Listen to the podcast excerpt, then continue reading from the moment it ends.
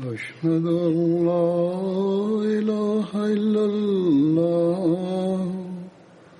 وحده لا شريك له وأشهد أن محمدا عبده ورسوله. أما بعد فأعوذ بالله من الشيطان الرجيم. بسم الله الرحمن الرحيم. الحمد لله رب العالمين. الرحمن الرحيم. مالك يوم الدين. إياك نعبد وإياك نستعين. اهدنا الصراط المستقيم. صراط الذين أنعمت عليهم. غير المغضوب عليهم ولا الضالين.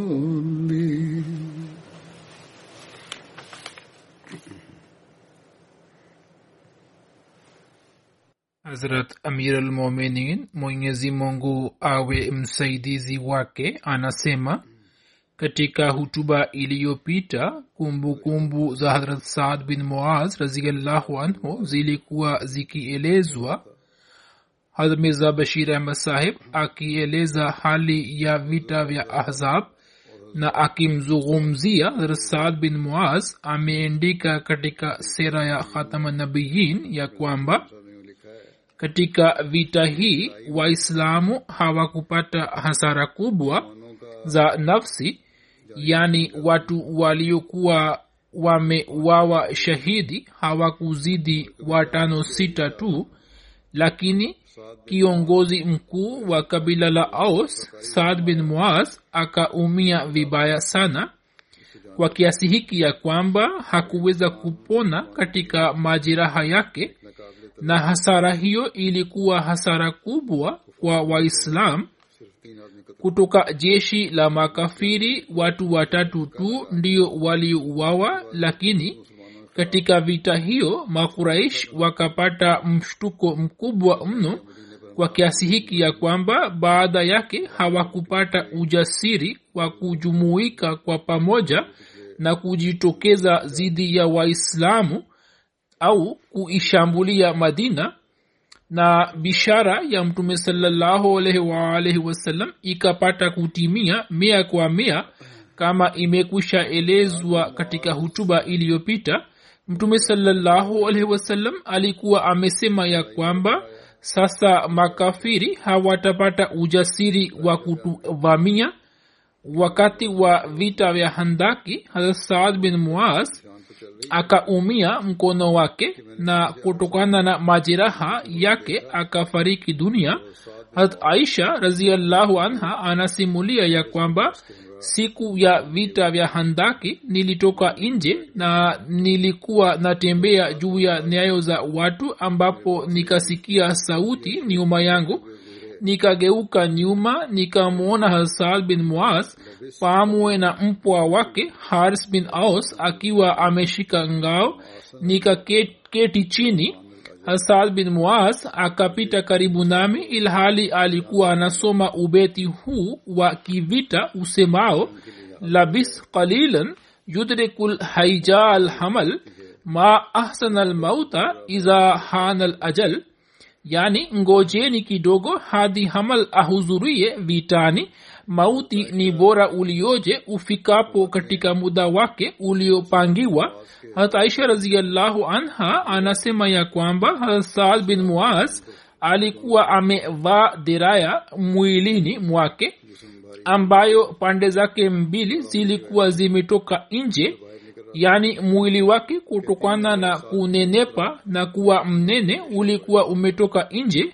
Anasema hapo nikapata wasiwasi kwamba sehemu za mwili wa hasad raziallahu anhu zilizo nje ya deraya zimekwisha umia vibaya.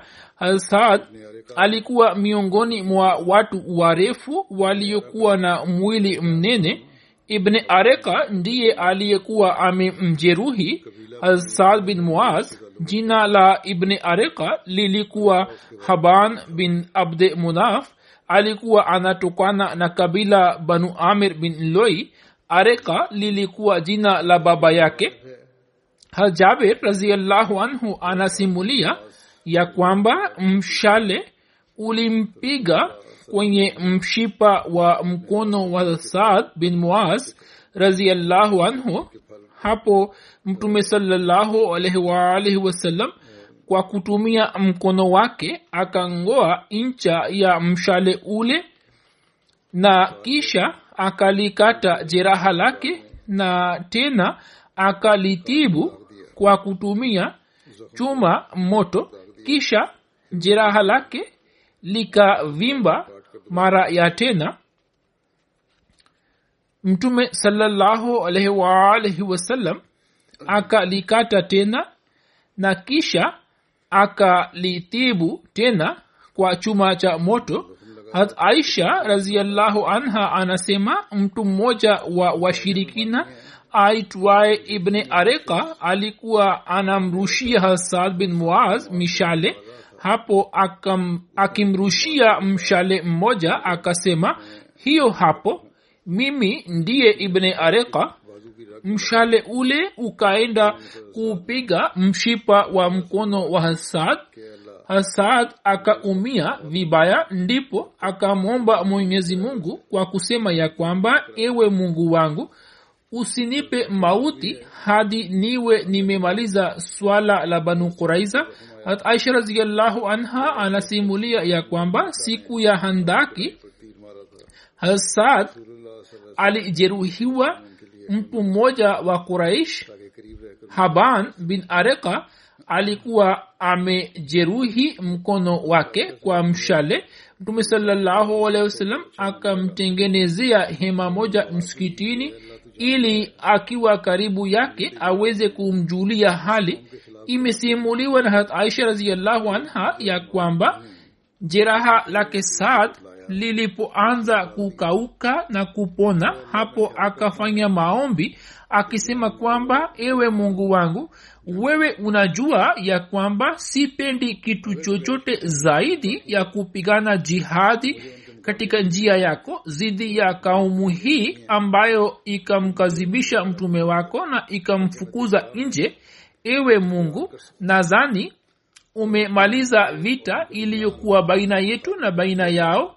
Ikiwa bado vita hiyo ipo dhidi ya quraish basi nijalie uhai kwa ajili ya kupigana nao ili mimi niweze kufanya jihadi katika njia yako. Na ikiwa umemaliza vita yetu kama ninavyofikiri basi fungua mshipa wangu na ulifanye jeraha hilo liwe sababu ya kifo changu cha kishahidi. Hata aisha raziallahu anha anasema usiku ule ule jeraha lake likapasuka tena na damu ikaanza kumwagika. Watu wa banu ghafar walikuwepo katika mahema ya msikiti wa unabii. Damu ilipomwagika na ikawafikia wao wakajawa na hofu. Watu wakasema eni wenye mahima damu hiyo ambayo imetoka kwenu ni ya nani? Ghafula wakaona kwamba damu ilikuwa ikimwagika kutoka jeraha la hasad na kwa sababu ya jeraha hilo yeye akafariki dunia hat ibni abbas anasimulia ya kwamba damu ya hasad bin muaz ilipoanza kumwagika mtume sallahualwasalam akainuka na kuelekea kwake na akamkumbatia pamoja naye. Damu ilikuwa inagusa uso na ndevu ya mtume sallahualwasalam watu walikuwa wanajaribu ili damu isimguse mtume saa salam lakini mtume sallahualwasalam alikuwa amejisogeza zaidi kwa saad hadi saad akatangulia mbele ya haki. Riwaya nyingine inasema ya kwamba jeraha la hasad bin muaz lilipopasuka na mtume sallahualwasalam akapata taarifa yake mtume saa salam akamjia na akaweka kichwa chake mapajani mwake kisha akamfunika kwa shuka nyeupe. Kisha mtume salallahu akamwombea akisema ewe allah saad alifanya jihadi katika njia yako na akamsidikisha mtume wako na akatimiza wajibu wake. Basi upokee roho yake kwa kheri ambayo kwayo unapokea roho yoyote. Saad alikuwa kwenye sakaratulmauti akasikia maneno ya mtume wasallam akafumbua macho yake na akasema ewe mtume wa allah salamu iwe kwako. Mimi natoa shahada kwamba wewe ni mtume wa allah. Familia ya saad ilipoona ya kwamba mtume salallahu wasallam ameweka kichwa cha saad kwenye mapaja yake wao wakaogopa mtume wasallam alipoambiwa habari hiyo ya kuogopa kwao mtume saa akasema mimi namwomba mwenyezi mungu ya kwamba kama ambavyo mpo nyumbani muda huu kwa idadi kubwa malaika pia wahudhurie kwa idadi hiyo kubwa wakati wa kifo cha saad. Mtume salallahu akafanya dua hiyo. Hat anas raziallahu anhu anasimulia mtume wasallam akapatiwa kanzu moja ya kihariri kama zawadi. Mtume saa salam alikuwa anakataza kuvaa nguo za kihariri. Watu walipoona kanzu ile wakastaajabu mtume saa salam akasema na apa kwa yule aliye uhai wa muhammad umo mkononi mwake huko peponi leso za saad bin muaz itakuwa nzuri zaidi kuliko kanzu hiyo. Hadisi hiyo ni ya kitabu cha bukhari. Masahaba wakaona kitambaa ambacho mtume salallahu alehi wasallam alikuwa amekishika mkononi mwake.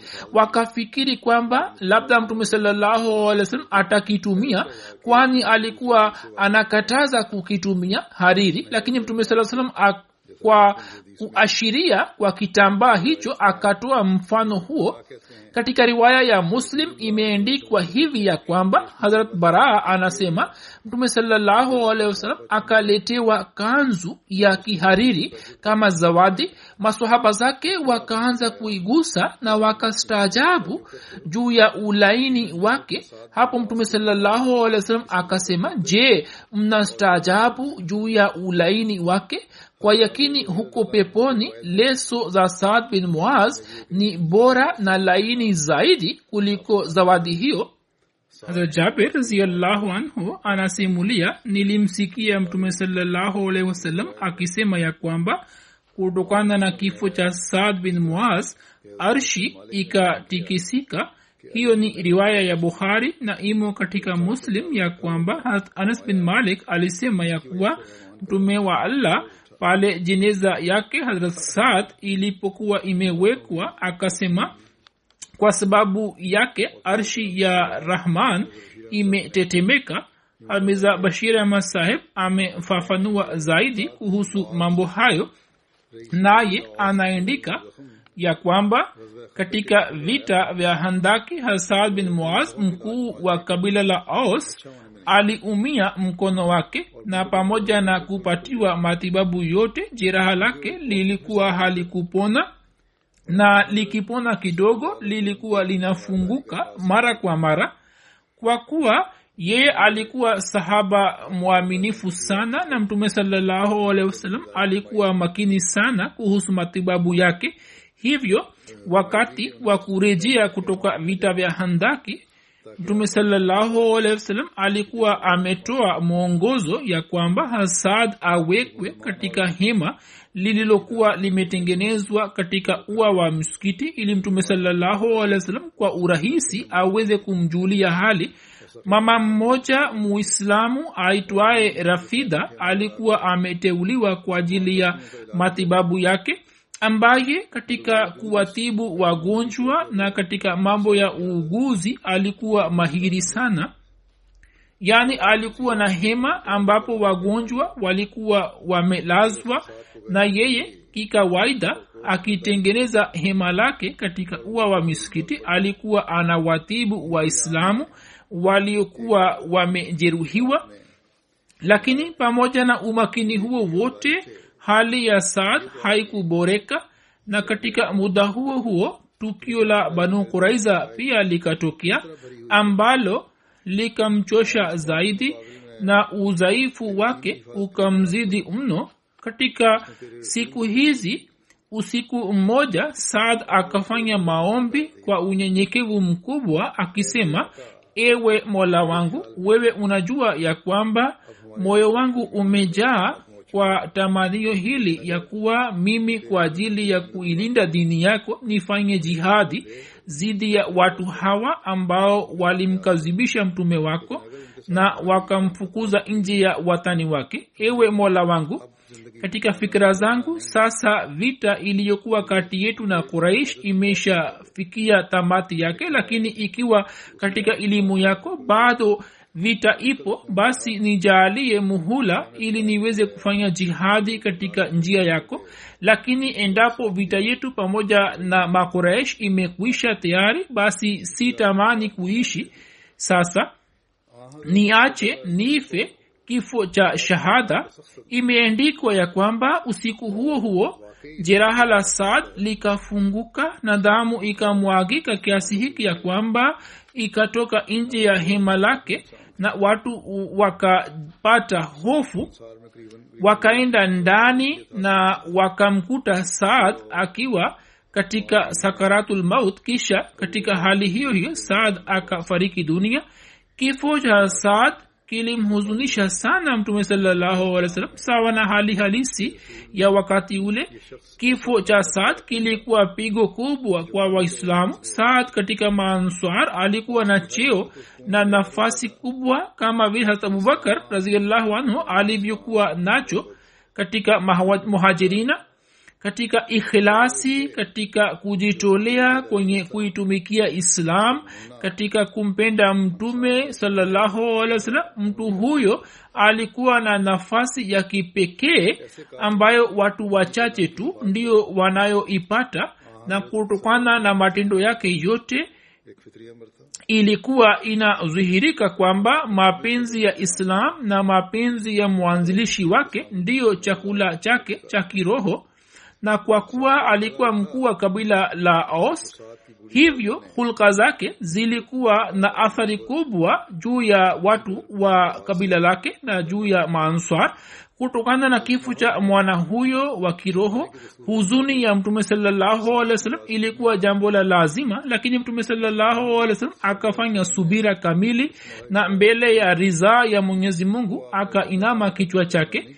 Jeneza la saad lilipoinuka hapo mama mzee wa saad kwa sababu ya mapenzi yake aliyokuwa nayo kwa mwanaye akaomboleza kwa sauti ya juu na kwa mujibu wa utamaduni wa zama zile za kuomboleza akaeleza baadhi za sifa za saad. Mtume wasallam akasikia sauti ya maombolezo.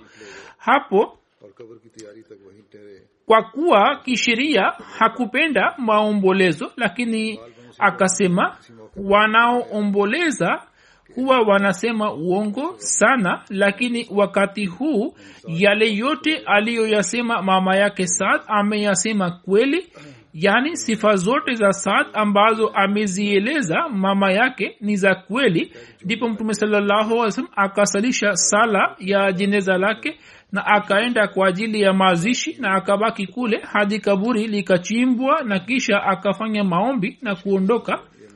Aghlabu huu ndio wakati aliposema ihtaza arshu rahmani le mauti saad yani kutokana na mauti ya saad arshi ya mungu mwenye rehma imeanza kuyumba yumba yani katika ulimwengu wa akhira rehema ya mwenyezi mungu kwa furaha tele imemkaribisha na kupokea roho ya saad.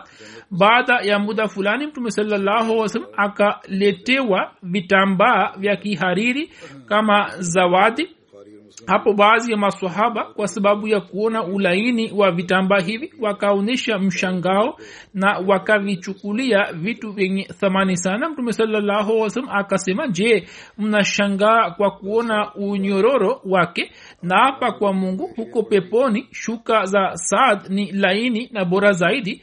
Katika hadisi za bukhari na muslim leso zimetajwa hamiza bashiri ahmad saheb ametafsiri kama shuka. Mama yake hasad alikuwa akisoma shairi hii huko analia machozi. Wailun ume saadin sada baraatan wa najda baada ayadin lahu wa majda mukaddaman sada bihi masadda. Mama yake saad ana huzuni juu ya kuondoka kwake ambaye alikuwa na akili sana na shujaa mno ambaye alikuwa sura ya ujasiri na wema utukufu wa msimu huu ulioje ambao ulikuwa kama kiongozi wa kumaliza mapengo yote. Hapo mtume salallahu alih wa sallam akasema kulul bawaki yakzibna ila umasad yani kila anayelia juu ya kifo cha mtu huwa anasema uongo isipokuwa mama yake saad. Habari hiyo ni ya tabakatul kubra. Hasad alikuwa mtu mnene.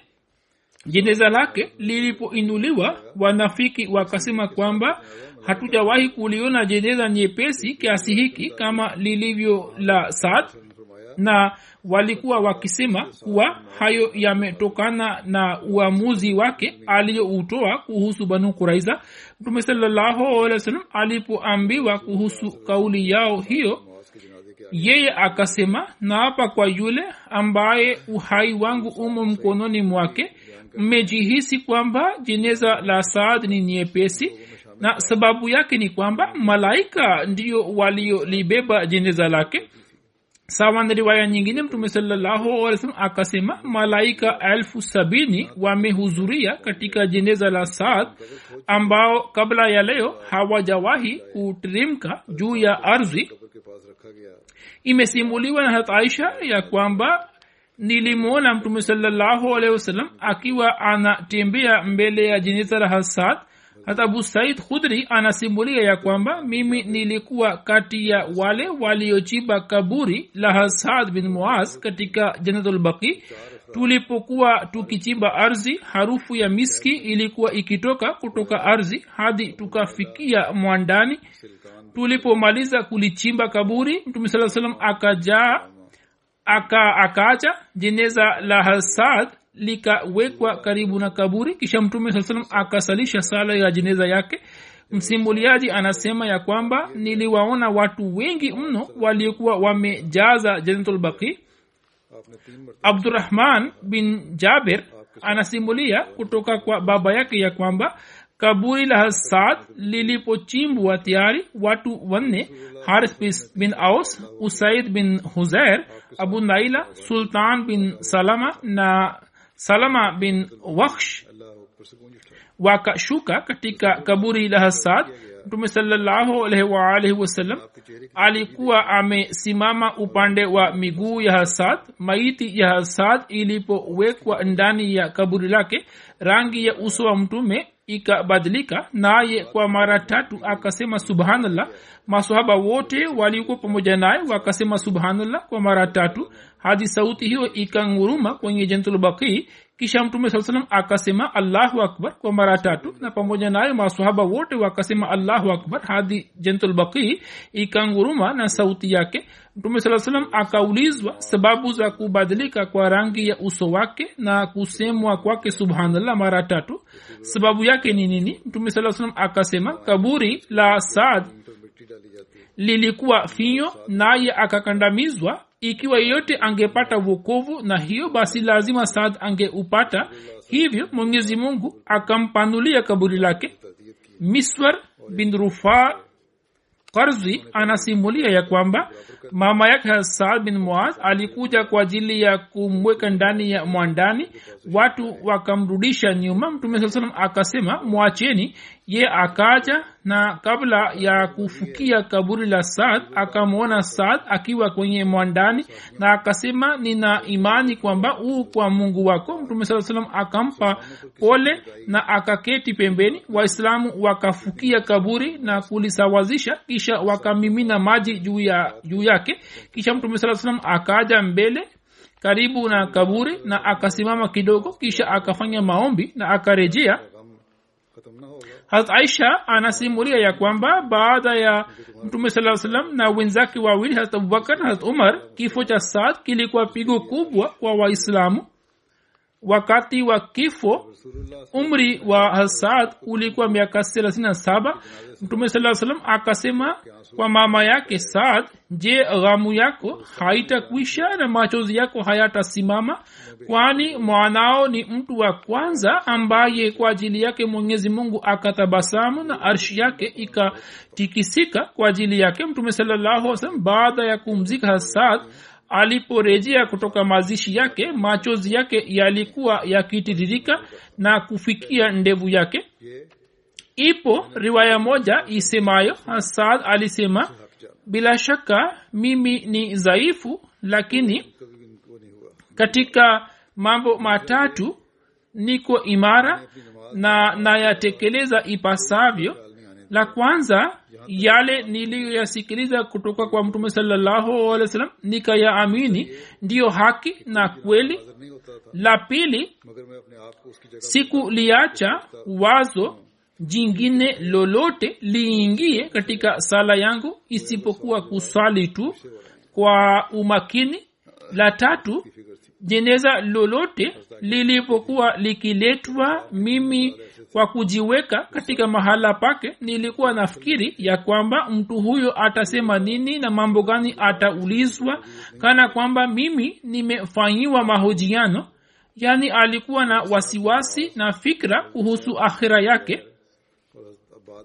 Hat aisha raziallahu anha anasimulia ya kwamba walikuwepo watu watatu wa maanswar wote walitokana na banu abdul ashar na baada ya mtume saa salam hakuna yote aliyekuwa anafadhiliwa juu yao.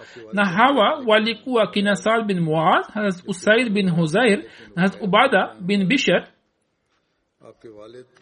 sahaba anayefuata ni harat saad bin abi waqas raziallahu anhu kunia yake ilikuwa abu ishaq. Jina la baba yake lilikuwa malik bin uhaib ilhali katika riwaya zingine malik bin wahaib pia limeelezwa. Baba yake alikuwa maarufu zaidi kwa sababu ya kunia yake abu waqas. Ndiyo sababu anaitwa saad bin abi waqas. Jina la mama yake lilikuwa hamna binti sufyan hasad bin abi waqas alitokana na kabila la quraish la banu zohra hazrat saad bin abi waqas ni miongoni mwa masahaba kumi ambao mtume salallahu alaihi katika maisha yake alikuwa amewapatia habari njema ya kwenda peponi masahaba hawa kumi wanajulikana kwa jina la ashra mubashira na hasar bin abi waqas alikuwa wa mwisho katika hawa aliyefariki dunia. Masahaba hawa wote walitokana na muhajirina na mtume salallahu alaihi waalihi wasallam. Wakati wa kifo chake alikuwa amewarizia Euh, saad bin abi waqas akieleza tukio la kusilimu kwake anasema ya kwamba hakuna yeyote aliyesilimu siku ile ambapo nilisilimu mimi na nikaendelea kusubiri kwa siku saba na nilikuwa sehemu ya tatu ya waislam yani tulikuwa watu watatu tu. Anasema ya kwamba mimi kabla ya swala kufarazishwa nilikuwa nimesha silimu binti yake akieleza tukio la kusilimu kwa hasad anasema hasad alisema ya kuwa niliona kwenye ndoto ya kwamba nipo gizani na sioni chochote.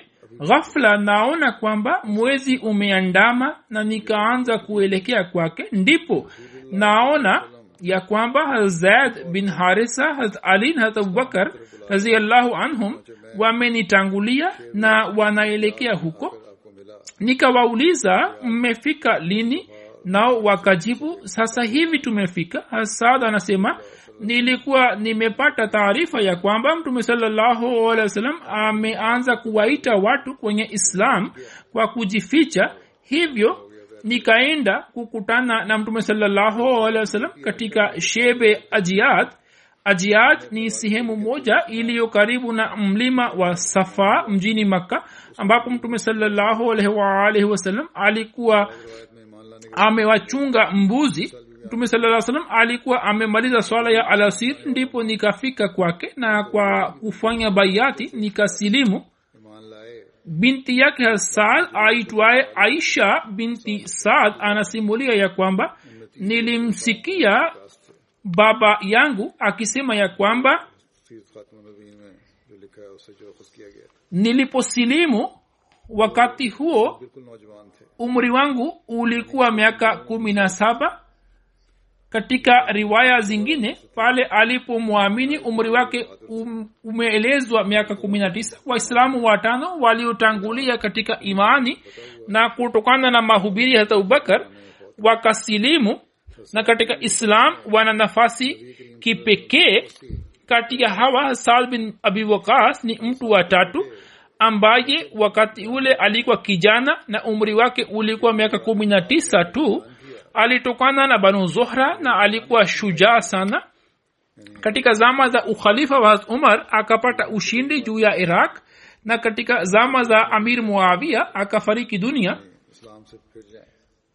hazrat saad bin abi waqas amesimulia hadisi nyingi za mtume salllahu alehi wa sallam mwana wake saad aitwaye musab anaeleza ya kwamba baba yangu saad akaniambia ya kwamba mama yangu alikuwa ameapa kwamba hataongea nami hadi niache dini yangu na nitoke nje ya islam. Hivyo akaacha kula na kunywa anasema mama yangu akaniambia kwamba wewe unaeleza ya kuwa mwenyezi mungu anakuamuru ili uwatendee wema kwa wazazi wako na wewe unasema kwamba dini yako inasema hivi na inaweka msisitizo juu ya kuwatendea wazazi kwa wema. Sasa mimi ni mama yako nami na kuamrisha ya kwamba uiache dini hiyo na unitii mimi msimuliaji anasema mama yake akabaki na njaa kwa siku tatu hadi kwa sababu ya udhaifu akaanza kupoteza ufahamu wake. Kisha mwana wake mwingine aliyekuwa anaitwa amara akainuka na akamnywesha maji. Kisha mama yake akaanza kumkaribia saad. Ndipo mwenyezi mungu akaitirimsha aya hii isemayo wawasaina linsana bewalidaihi husna na tumemuusia mwanadamu afanye wema kwa wazazi wake.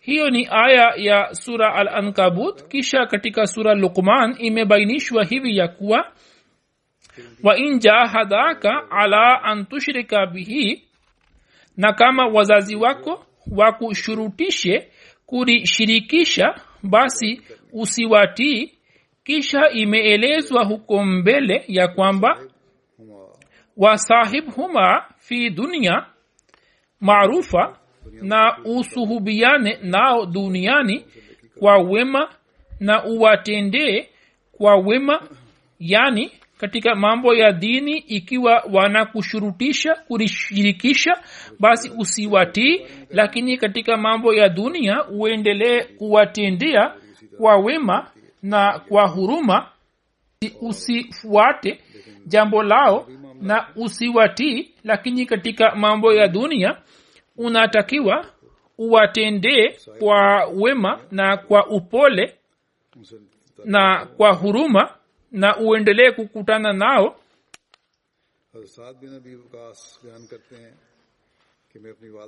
Hasad bin abi wakas anasema nilikuwa nampenda sana mama yangu.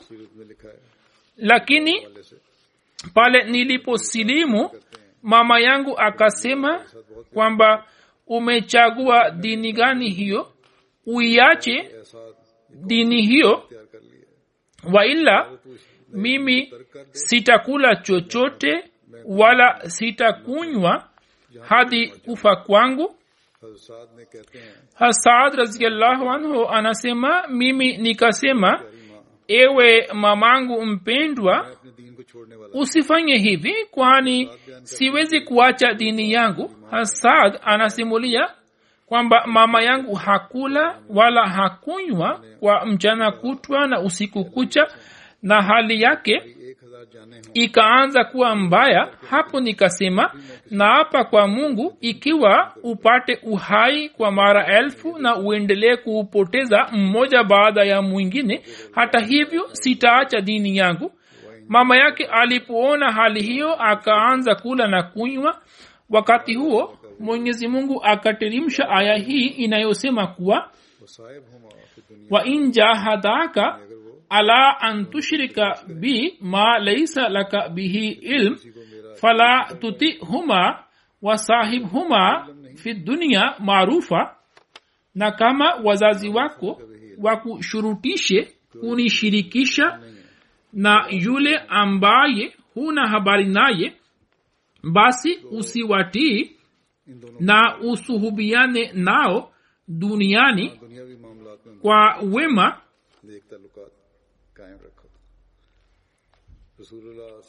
mtume mtukufu salallahu alaihi waalihi wasallam alikuwa anamwita hasad kama mjomba wake. Siku moja hasad alipokuwa akija mbele ya mtume salallahu alaihi mtume saa salam akamwona na akasema huyo ni mjomba wangu.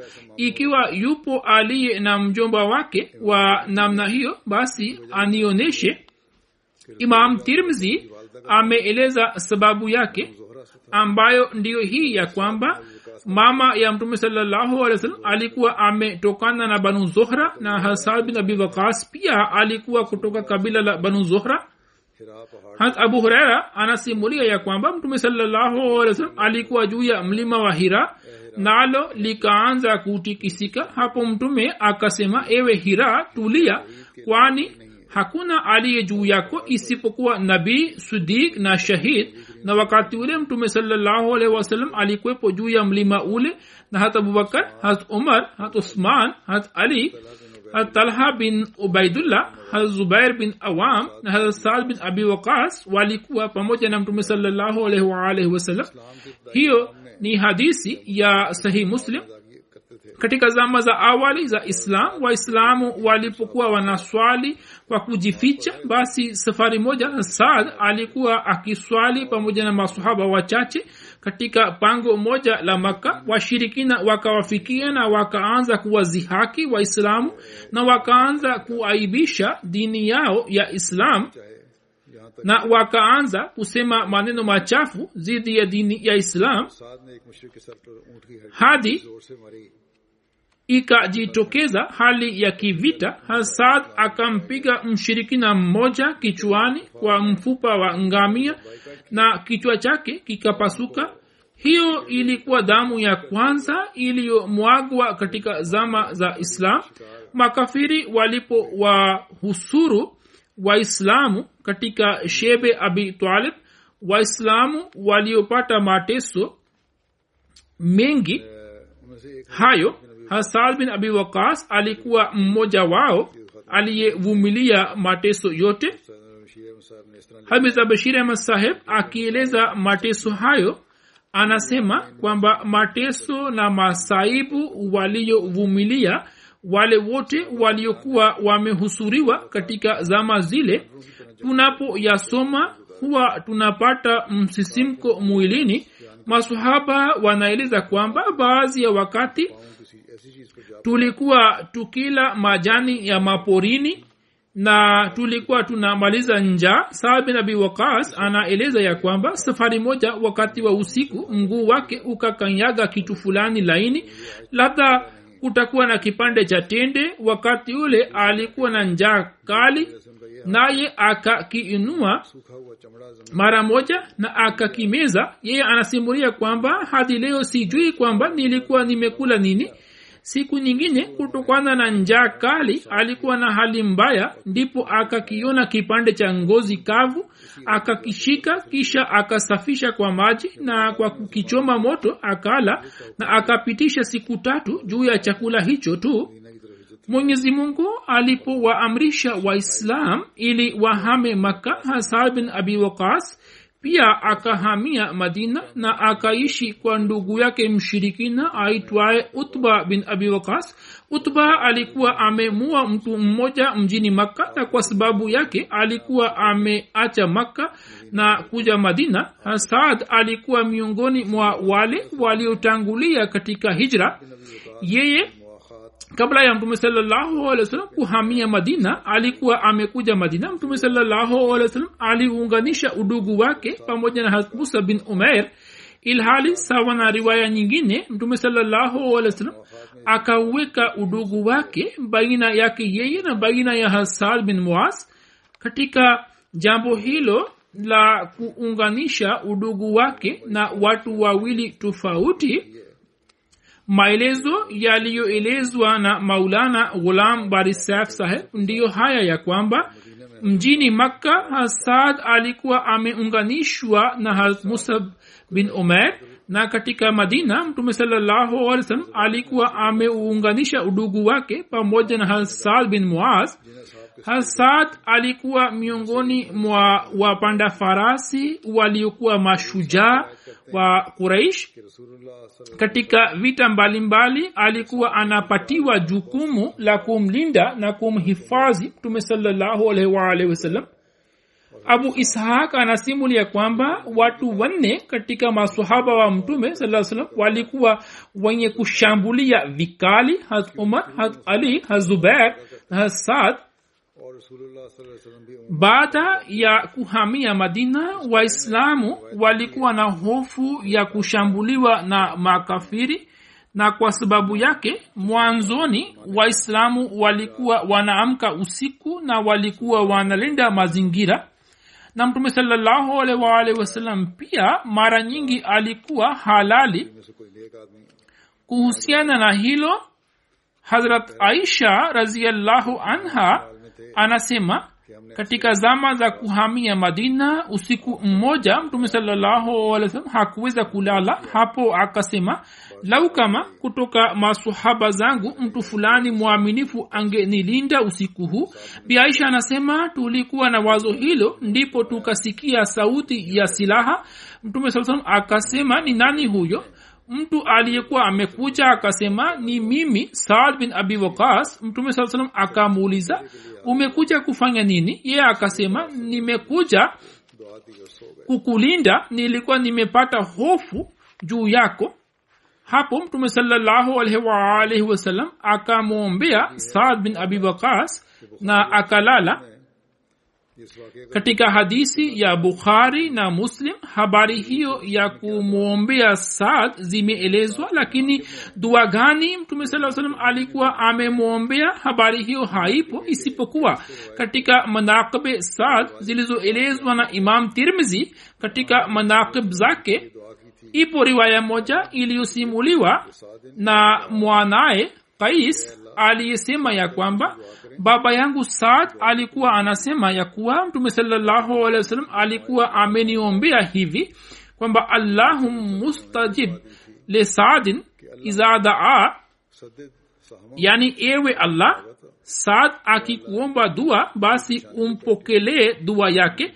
Na katika ikmal fi asmae rijal imeendikwa hivi ya kwamba mtume saa salam alikuwa amemwombea ya kwamba ewe mungu umjaalie ili mshale wake uende kulenga vizuri windo wake na upokee maombi yake.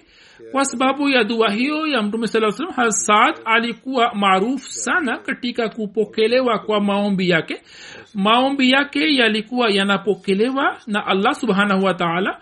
Mtu mmoja akamtungia uongo hasad akamwombea dua zidi yake akisema kwamba ewe allah ikiwa mtu huyo ni mwongo basi upoteze uwezo wa kuona kwake na apate umri mrefu na umuingize katika fitina basi yote yakatimia juu yake imeendikwa katika riwaya moja ya kuwa kais bin abi hazim anasimulia kwamba siku moja mjini madina nilipokuwa naenda sokoni nikafikia maeneo ya hijab uzaid ndipo nikawaona watu wengi waliokuwa wamemzunguka mtu mmoja aliyekuwa amepanda kipando chake na alikuwa anamtukana hat ali hapo saad pia akaja kule na akawauliza watu kwamba imekuwaje? Watu wakamjibu kwamba mtu huyo anamtukana hat ali akasonga mbele na watu wakampa njia. Hadi akaenda kusimama mbele ya mtu huyo na akamuuliza bwana we kwa nini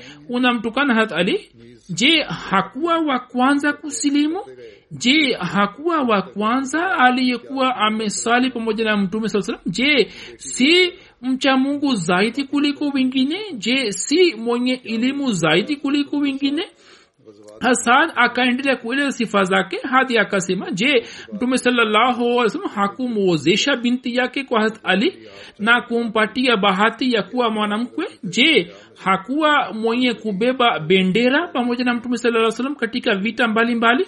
Msimuliaji anasema kwamba hapo baada yake hasad akaelekea kibla na akainua mikono yake kwa ajili ya maombi na akafanya maombi ya kwamba ewe allah ikiwa mtu huyo amemtukana walii wako mmoja kati ya mawalii zako. Basi kabla ya watu kutawanika kutoka hapa onyesha nishani ya kudra yako. Msimuliaji anasema tulikuwa bado hatujatawanika kutoka mahala pale ambapo kipando cha mtu huyo kikamwangusha chini na kikampiga kichwani mwake. Juu ya jiwe ndipo kichwa chake kikapasuka na mtu huyo akafariki pale pale baada ya kuhamia madina usiku mmoja jinsi hasad alivyokuwa amemlinda mtume saa salam tukio lake jingine litokalo wakati wa vita vya handaki pia linapatikana katika historia hamusleh maud raziallahu anhu anasema ya kwamba aisha alisimulia kuwa mtume saa salam katika kulinda alikuwa anachoka kisha alikuwa anarejea na kupumzika kidogo tena alikuwa anatoka nje ili aende kulinda mahala fulani kutokana na kulinda mfululizo na kuto kupata usingizi. mtume salallahu akachoka mno.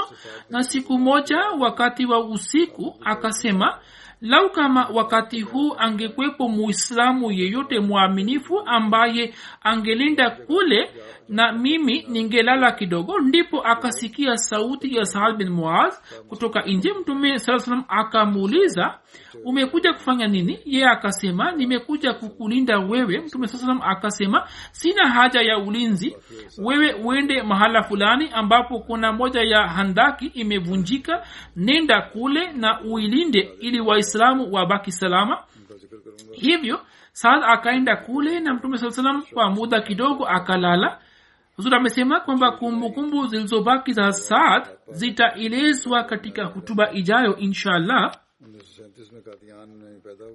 wakati huu leo pia nitasalisha sala ya jeneza tatu kwa ghaibu. Marehemu wa kwanza ni master abdulsami khan saheb katgari ambaye julai sita alifariki dunia mjini rabwa inna lillahi wa inna marehemu alizaliwa mwaka elfu moja mia tisa thelathini na saba katika kadian baba yake abdurrahim saheb katkari alikuwa mtumishi wa zamani wa jumuiya babu yake harat chaudhri abdusalam khan saheb mwaka elfu moja mia tisa na tatu alikuwa amefanya baiati juu ya mkono wa sayidna ahmad aslam marehemu alipata masomo yake ya awali katika kadian kisha ikatokea partition yani uhuru baina ya india na pakistan hivyo akafanya metric akiwa mjini rabwa. Amewaacha nyuma watoto wawili.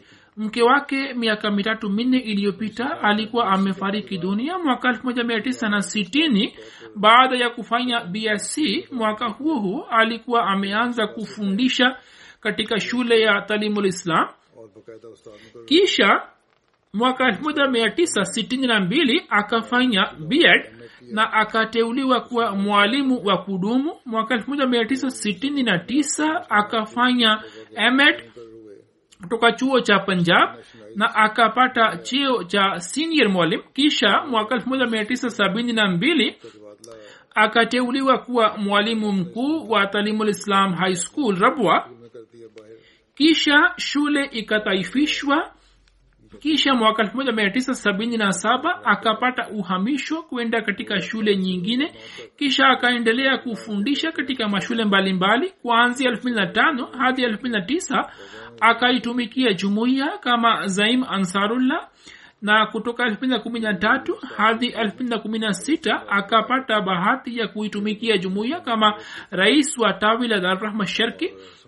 Alikuwa mwalimu wangu katika shule na alikuwa anatufundisha kwa njia nzuri sana. Muda wote upole ulikuwa unatawala usoni mwake na alikuwa akitufahamisha kuhusu masomo kwa njia bora sana. Mungu amghofirie na amtendee kwa rema na anyanyue daraja zake na wajalie watoto wake ili nao pia waendelee kujiunganisha na jamaati na ukhalifa jeneza la pili ni la mheshimiwa sayid mujibullah sadik saheb ambaye tarehe 28 mei akiwa na umri wa miaka 83 alifariki dunia. Inna lillahi wa inna ilaihi rajiun. Marehemu alikuwa mwana wa sayid sadik ali saheb na sayida salma begum sahiba binti sayid mahbub alim bihari saheb alizaliwa katika kijiji kitakatifu cha kadhian akakulia katika mazingira matakatifu ya kadhian. Baba yake sayid sadik ali saheb wa saharanpur alikuwa amefanya baiati ya khalifa mtukufu wa kwanza. Babu yake upande wa mama sayid mahbub alim saheb wakati wa kutokea uhuru aliuawa shahidi katika kadhian. Na ndugu ya babu yake sayid mahmud alam saheb alikuwa mkaguzi wa sadr anjuman ahmadia na alikuwa amepata bahati ya kuja kadian kwa miguu kutoka bihar na alikuwa amefanya baiati marehemu akaweza kuitumikia jumuiya. Hapo uingereza kama rais wa tawi la hasfield kisha baada ya kustafu katika ofisi ya amiri wa uk akaweza kujitolea kwa miaka kumi na sita. Alikuwa anatekeleza wajibu wake kwa bidii kubwa na muda wote alikuwa na bashasha usoni mwake na alikuwa akitimiza wajibu wake kwa juhudi kubwa na muda wote alikuwa anajaribu kufanya kazi ya jamaati zaidi na zaidi. Alikuwa hawasumbui wengine bali alikuwa anafanya shughuli zao vile vile.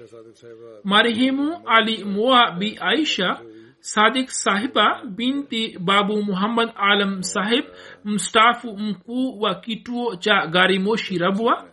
Mke wake pia akaweza kuitumikia jamaati na tanzim ya lajna imaila rabwa.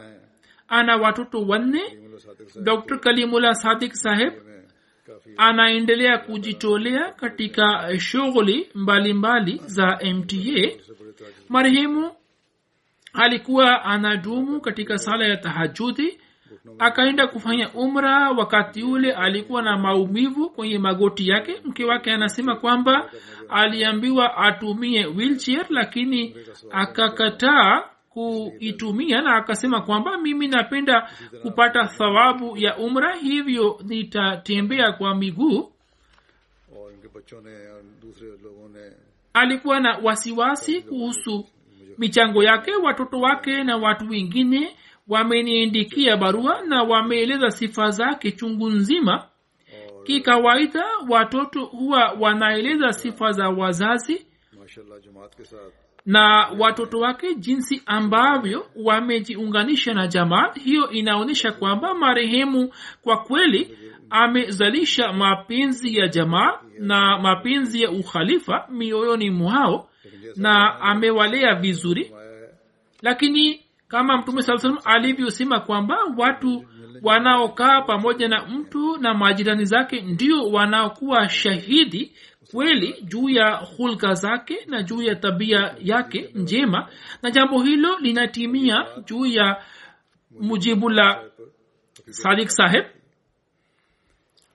majirani zake wasiokuwa waislamu ambao ye alikuwa anawatumikia na alikuwa anawaambia watoto wake kwamba nao pia wawatumikie juu ya kifo chake walikuwa na huzuni kubwa sana.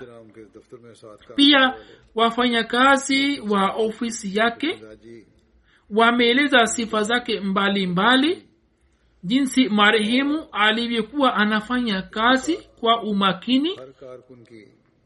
Na pamoja na kufanya shughuli za jamaat alikuwa anawahudumia wafanyakazi wote alikuwa anawatumikia. Alikuwa anawaandalia chai na alikuwa anawasaidia sana. Nilipohamia islamabad mwaka uliopita marehemu alikuwa na wasiwasi na pia akanieleza kuhusu wasiwasi hiyo. Alisema kwamba sasa kivipi tutaswali ijumaa kila wiki nyuma yako? Mimi nikamwambia kwamba inshallah ijuma nyingi zitasaliwa huko baitulfutu na nitakaposalisha hapa islamabad wewe unaweza kuja kuswali hapa. Hapo alikuwa amerizika na ndiyo maana marehemu kwa ajili ya malezi ya watoto wake alikuwa amenunua nyumba karibu na msikiti wa fazal pale khalifa mtukufu wanne alipohamia hapa na mwenyewe alikuwa anakwenda kufanya kazi zake umbali wa saa moja ili watoto wake waweze kupata malezi mazuri na waendelee kujiunganisha na misikiti. Marehemu alikuwa mwema na mwaminifu akapitisha maisha yake kwa unyofu na akajaribu kuuzalisha unyofu huo katika watoto wake. Allah amghofirie na amrehemu na anianyue daraja zake na awajalie watoto wake ili waweze kuzidhi katika ikhilasi na mwenyezi mungu awajalie kwamba waendelee kusonga mbele katika unyofu na amlinde mke wake na amjalie utulivu. Pia kuna jeneza la tatu ni la mfanyakazi wetu rana naimodin saheb ambaye alikuwa mtumishi wa zamani wa jumuiya kumbukumbu zake nimekwisha eleza. Sasa jeneza, lake pia nitalisalisha pamoja na jeneza hizi. Mwenyezi mungu awaghufirie wote.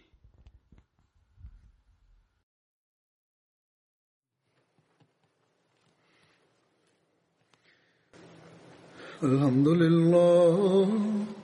الحمد لله نحمده ونستعينه ونستغفره ونؤمن به ونتوكل عليه ونعوذ بالله من شرور أنفسنا ومن سيئات أعمالنا. من يهده الله فلا مضل له ومن يضلل فلا هادي له.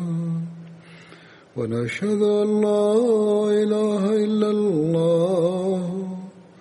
ونشهد أن محمدا عبده ورسوله. عباد الله رحمكم الله. إن الله يأمر بالعدل واللسان وإيتاء ذي القربى وينهى عن الفحشاء والمنكر والبغي يعظكم لعلكم تذكرون. اذكروا الله يذكركم وذوه يستجب لكم ولذكر الله أكبر.